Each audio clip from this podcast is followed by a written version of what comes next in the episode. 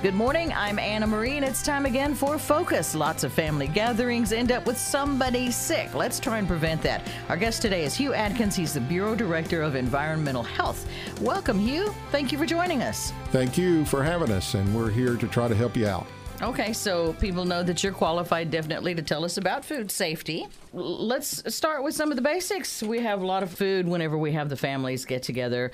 What are some of the basics that we all need to remember? Well, the main basic thing is like when we were growing up, you got to wash your hands and constantly be rewashing your hands and cleaning the food surfaces, food prep surfaces, because one of the major causes of uh, foodborne illness is cross contamination between raw foods and ready to eat foods uh, during the preparation process. Yeah. So wash your hands, keep washing your hands, and keep washing food surfaces. Right. Wash, rinse with warm soapy water your contact surfaces, your cutting boards, your countertops, whatever you're preparing the food on, mm-hmm. between each item that you're prepping. What about cutting boards? Are there certain kinds of cutting boards that are better I've heard some people say I prefer this because it doesn't hold as much bacteria, things like that. Now, wooden cutting boards are fine as long as you're doing a good, thorough scrubbing, cleaning, and sanitizing actually with some sort of bleach solution to get down in all the cracks and kill all the bacteria. There's nothing wrong with a good, solid wood cutting board. But the um, hard plastic, uh, type surfaces are good because you don't get as many dents and cuts for the bacteria to hide in. Before we move on to our next reason for foodborne illnesses, uh, let's talk about what a foodborne illness is. Okay. With, what does that look like? Foodborne illnesses can be anything. The most common one around prepping big meals for family gatherings is salmonella because poultry is a good source of salmonella and it's just there. So you have to make sure you cook your foods hot enough to kill that. But if you have a salmonella infection, it's going to be like you hear lots of times the flu-like sy- symptoms, the the high temperature, the diarrhea, the upset stomach, nausea, and that could onset anywhere from six hours after your meal to 24 to 48 hours. And lots of times the the illness is not that uh, severe for most people, but it could cause real problems with younger people, older people, and anybody that's on medication or taking chemotherapy. Say, if you have a cancer patient in your your home and your family, you need to take care that that you're following all these steps because if there's somebody with an immune uh, system weakness, then they are more susceptible to the uh, negative effects of foodborne illness. Okay, so salmonella is the most common one. Right. And a lot of times people think, oh, I got a touch of the stomach bug or a touch of the flu. But I think, as we spoke about last time, the stomach bug is usually norovirus. Norovirus is big. Occasionally, with beef and ground beef, you can get some E. coli, and those are uh, they're not as common, although norovirus is becoming more and more common as a foodborne outbreak. But salmonella is still the leading uh, foodborne illness um, bacteria that people encounter in the home. Is uh, salmonella contagious? Like if somebody has it, can they spread it? No, it's not usually contagious. Like norovirus, right? Noro is. Uh huh. Um, and norovirus is spread because people are not washing their hands after they go to the bathroom. Right and and particularly hepatitis A can be spread through food as well, and that's spread the fecal oral route, just like you mentioned with norovirus. So mm-hmm. it's just very important uh, to make sure you're observing good hand hygiene, washing the hands often. Is hepatitis A is that like curable? Is that something you yes. get and then you get over? Yeah, it's something you get, you get over. The symptoms are a whole lot like I mentioned earlier, flu-like symptoms oh. with some jaundice, which is really the indicator. And, which is a yellowing of the mm-hmm. skin and eyes. Yeah, and people can be con- um, contagious with it without being symptomatic. Oh. But then once the symptoms set in, they're only they only shed the virus for about a week. But also with Hep A, there's a vaccine, and once you have Hep A, you have immunity to it for life. Okay. Well, uh, one little bright note right there, and that. So that's kind of what uh, foodborne illnesses look like. Mm-hmm. Okay. So now we're talking about foodborne illnesses. We've kind of taken a, a, a gross look at what that looks like in your life. And now we want to move on to after salmonella and cross contamination, things like that. Uh, what are other causes of foodborne illnesses that we need to look for? Food temperature is, is big, both on the prep side and the storage side. Okay. Lots of people, when they host big meals and are serving turkey, don't properly thaw the, the turkey prior to cooking, and then that makes it difficult to get the internal temperature hot enough uh, to kill all the bacteria. So most people don't realize that it takes 24 hours for every four to five pounds of turkey if you have a whole turkey. So you need to thaw that in the refrigerator. Mm-hmm. And, and like I said, 24 hours for each four to five pounds. Now, you can also thaw a turkey in cold running water in the sink or in standing water if you change that water every 30 minutes. But, but don't you have to keep it from floating out of the water. I have to weight mine down with yeah, something when I've had to do that. It's difficult to do it that way. Sucker wants uh, to float. Right. So the running water keeps it from floating, but then you're running water the whole time you're doing it. Oh, okay. So, but if you're going to do it in a warm, I mean, in a cold water bath in your sink, you got to change that water every 30 minutes. Tell them why that is. Uh, because. And why we can't just thaw a turkey out at, at, oh, at room temperature. At room temperature, the turkey stays out of temperature for way too long and it starts growing bacteria basically the minute you set it out on the counter or wherever you're trying to and the whole time it's just out of temperature for too long. And by out of temperature I mean it's either above 41 degrees or below ideally 135 but but most recommendations will say 140 the if the outside of the turkey is thawing out faster, that's already starting to grow bacteria because that's, that's right. already spoiling as the inside is still frozen. Right. So you're already growing all those germs on that nice turkey breast that you want to eat. Right, and then it just works its way through mm-hmm. as the turkey sits out mm. and as it warms mm. up from the outside in, the bacteria grows from yeah. the outside in. Mmm, foodborne illness. Mm. Mm-hmm. Yeah, so we want to make sure that you're doing that in the refrigerator anytime you're throwing out a turkey because that's really the safest way.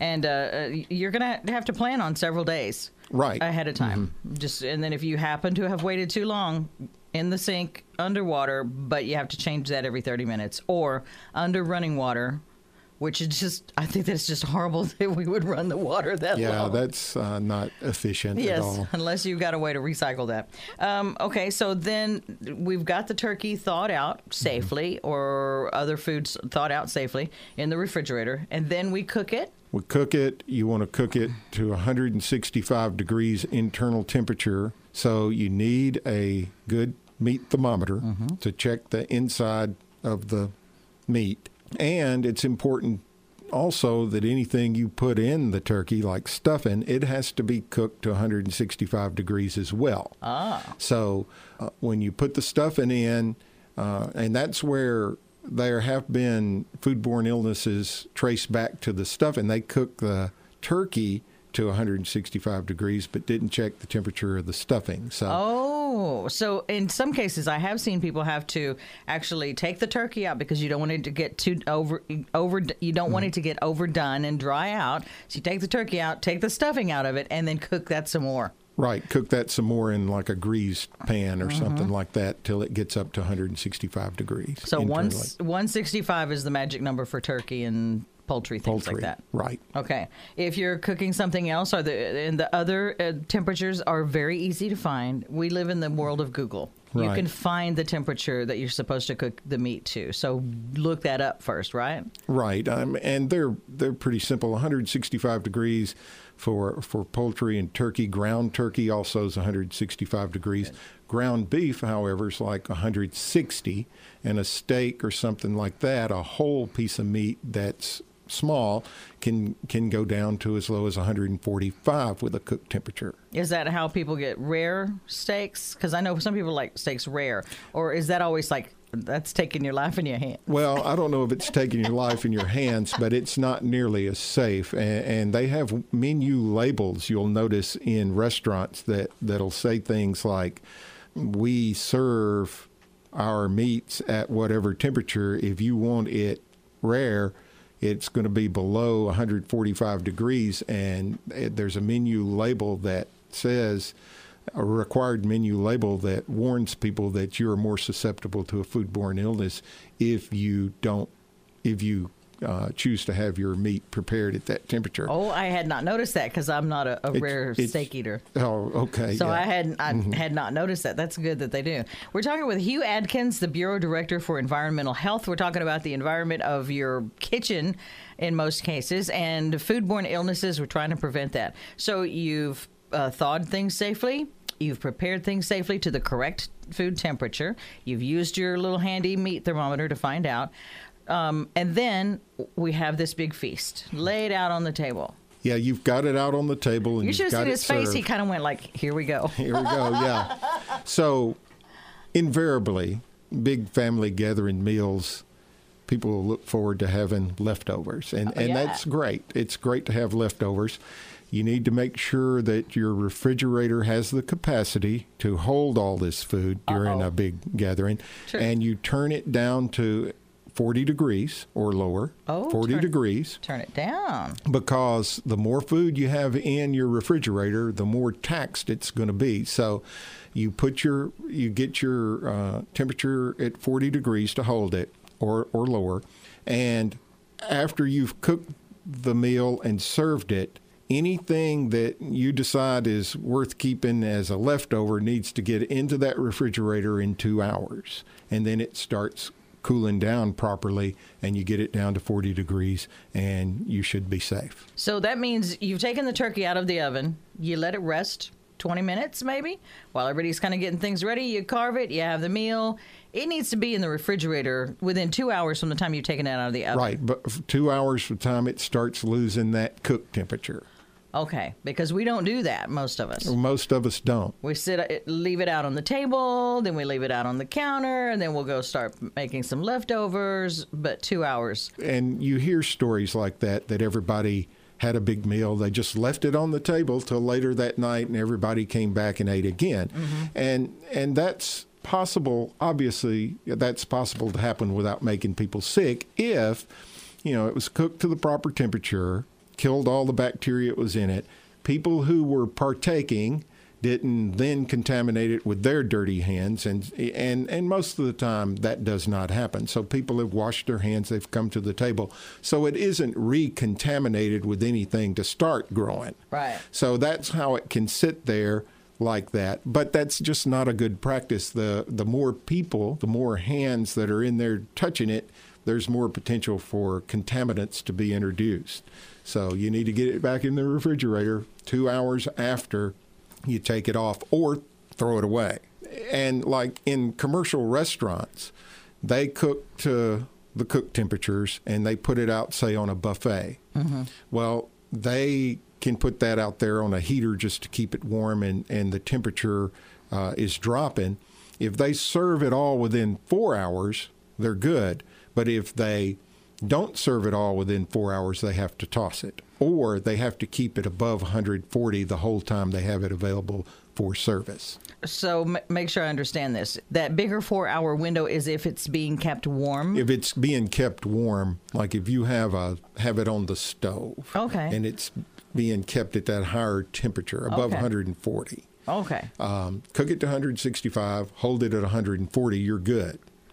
And, I have you, a food warming tray, and I Mm-hmm. don't know what temperature it warms to, but that kind of makes sense. So you're not letting it cool down enough for whatever for the ba- bacteria to grow. Okay, so the the rule is keep hot foods hot and cold foods cold. Right. What about cold foods like uh, deviled eggs or Oh. potato salad or things like that? Same thing. They need to get in the refrigerator. Uh, they don't need to. Uh, they need to get in the refrigerator in two hours, and they need to be kept below 40 degrees.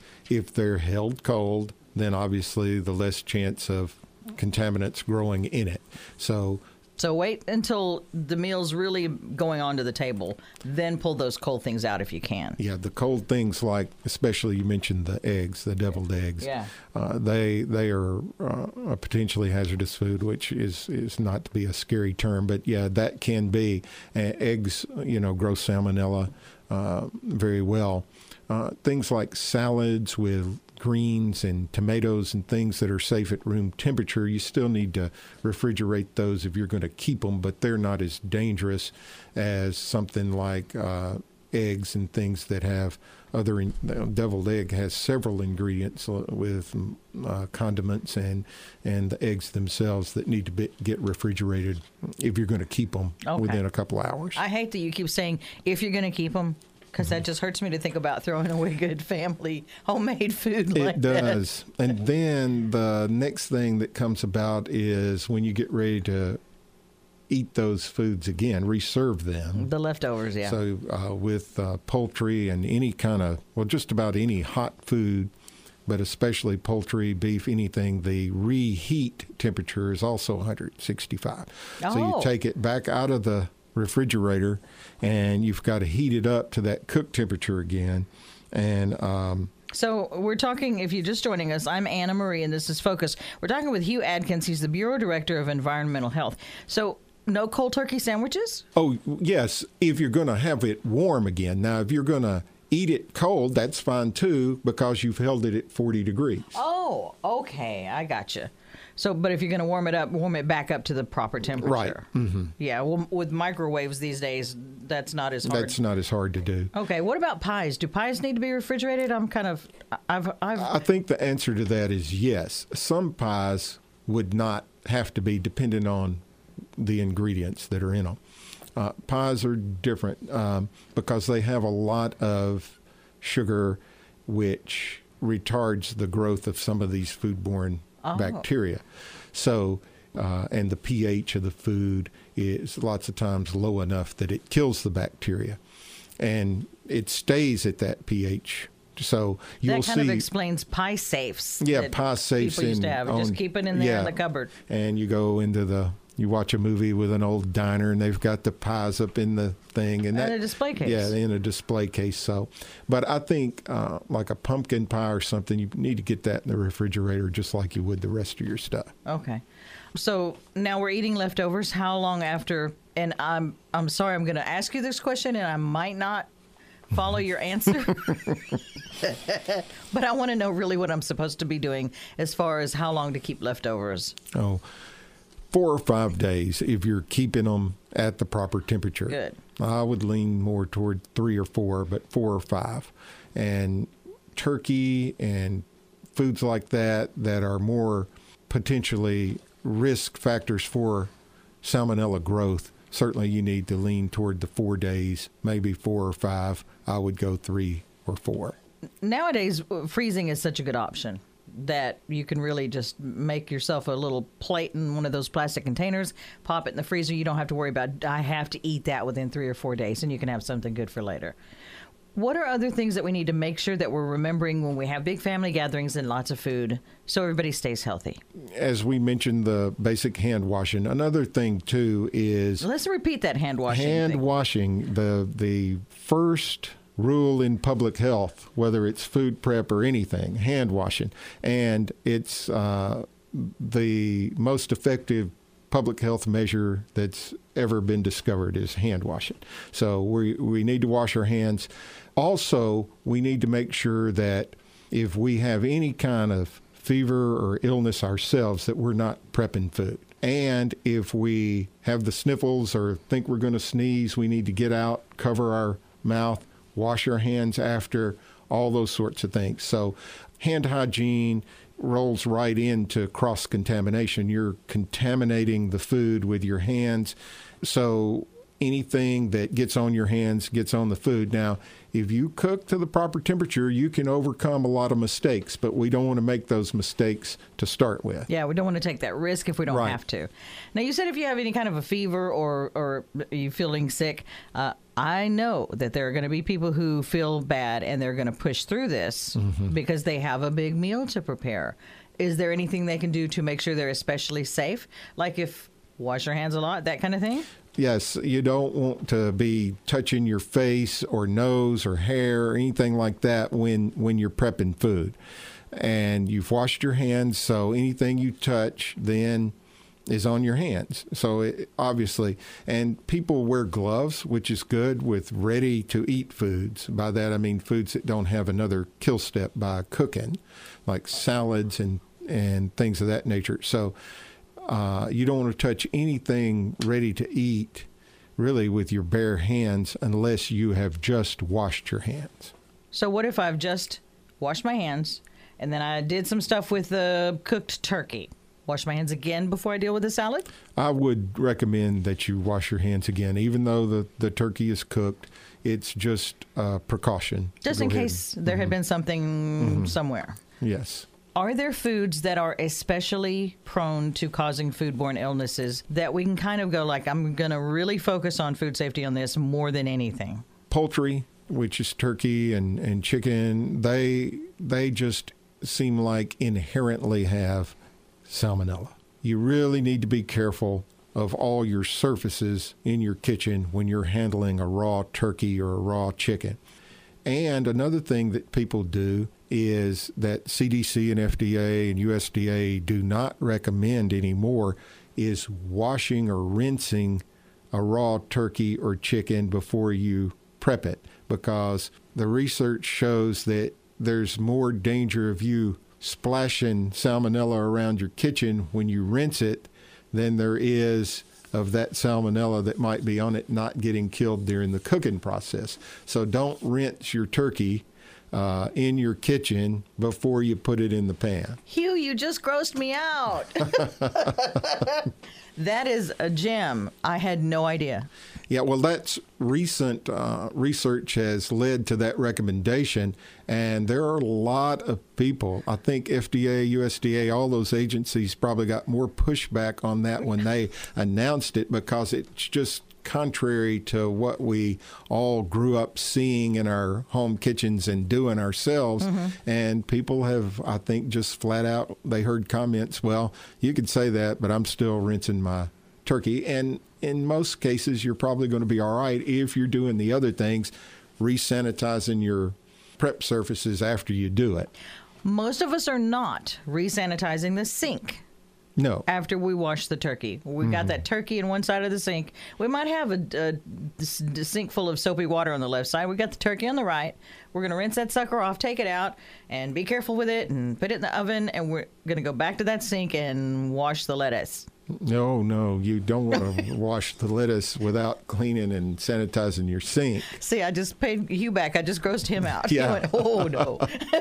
but I think that's some of what's going to happen, and I think that's yeah. probably why the rule, new rule, to not rinse the turkey. Right, and following a logical progression here is, if you prep your salad first and then your turkey, that's not as big a danger as doing it the other way around because the cur- turkey is going to be cooked mm-hmm. afterwards. The lettuce and the salad prep is not. So. So did you hear that? Prep your salad first, and then splash that salmonella around your kitchen. if you're going to rinse that turkey off. That's right. I have no idea what I'm going to do now about that because I feel like I need to rinse that off. However, I have that visual. I can see the salmonella all over the backsplash of the kitchen sink. Well, now that you're conscious that you could have splashed it, then you know to to sanitize around your mm-hmm. kitchen over there where you did it. Are there any things that we should be washing off with actual soap? I've seen some sort of uh, vegetable mm. washes and things like that. No, raw vegetables. Uh, wash, rinse them under running water, and use a light vegetable brush on those and they'll be fine. They don't need any kind of soap or detergent on them. If we put uh, alcohol in our sweet potato casserole, does that kill all the germs in it? No. I was hoping you would say yes. Yeah, and another thing too, the alcohol content will evaporate. So you hear people joking that they had rum cake, so they need a designated driver. that that there's nothing to that either. you mentioned somebody with an, a weakened immune system mm-hmm. being more susceptible to foodborne illnesses. Anybody we should kind of look out for, especially, and if we were going to say maybe we won't even feed them this certain food, is there anything that we might want to do to just err on the side of caution? I think no. I think if if you prep your food accordingly, cook it to the right temperature, and serve it, everybody at your meal will be safe. But you just need an abundance of caution when you are dealing with people with immune system deficiencies. And lots of things can cause that, like we said earlier chemotherapy, uh, drugs that suppress the immune system. So, uh, young and then young kids and older people naturally have weaker immune system. So you have to be really careful around them. But if you follow all these steps, and I think what that does is a good way to emphasize how important these measures are because we get in the habits of our routines of the way we cooked all our lives, but we don't think about lots of times the reason we think about cooking for the quality of the food and to make it taste right. And if we cook it too long at a certain temperature, maybe that affects the texture or the uh, how much we might enjoy it. But the reason we're cooking is not because we maybe it is because we like our certain foods hot and certain foods cold. It's to kill bacteria and, and keep people from getting sick. Could you possibly do me a summary of like hot foods hot, cold foods cold? Okay. Just so we can kind of wrap it up. And if somebody's just catching us now, they're going to get all the good stuff. Okay. For a safe meal at a family gathering, make sure you're washing your hands frequently, you're sanitizing your surfaces frequently, you're not cross contaminating raw food with ready to eat food. Mm-hmm. You're keeping all foods as best you can between 40 and 140, either colder than 40, hotter than 140, and get it all, whether it's hot or cold, into the refrigerator two hours after you serve it. Any place we can go if we have any questions and go like, I don't remember that. Yes, you can call the Metro Public Health Department or you can go great websites on this. You can just Google food safety, safe meals, CDC, FDA, USDA will all pop up and they have documents, one pagers on all of this. Okay. Thank you very much for joining us. Thank you. Hugh Adkins, the Bureau Director for Environmental Health, helping us stay safe and healthy when we have those family gatherings and lots of food. Make sure you join us again next week, please. I'm Anna Marie, and that's Focus.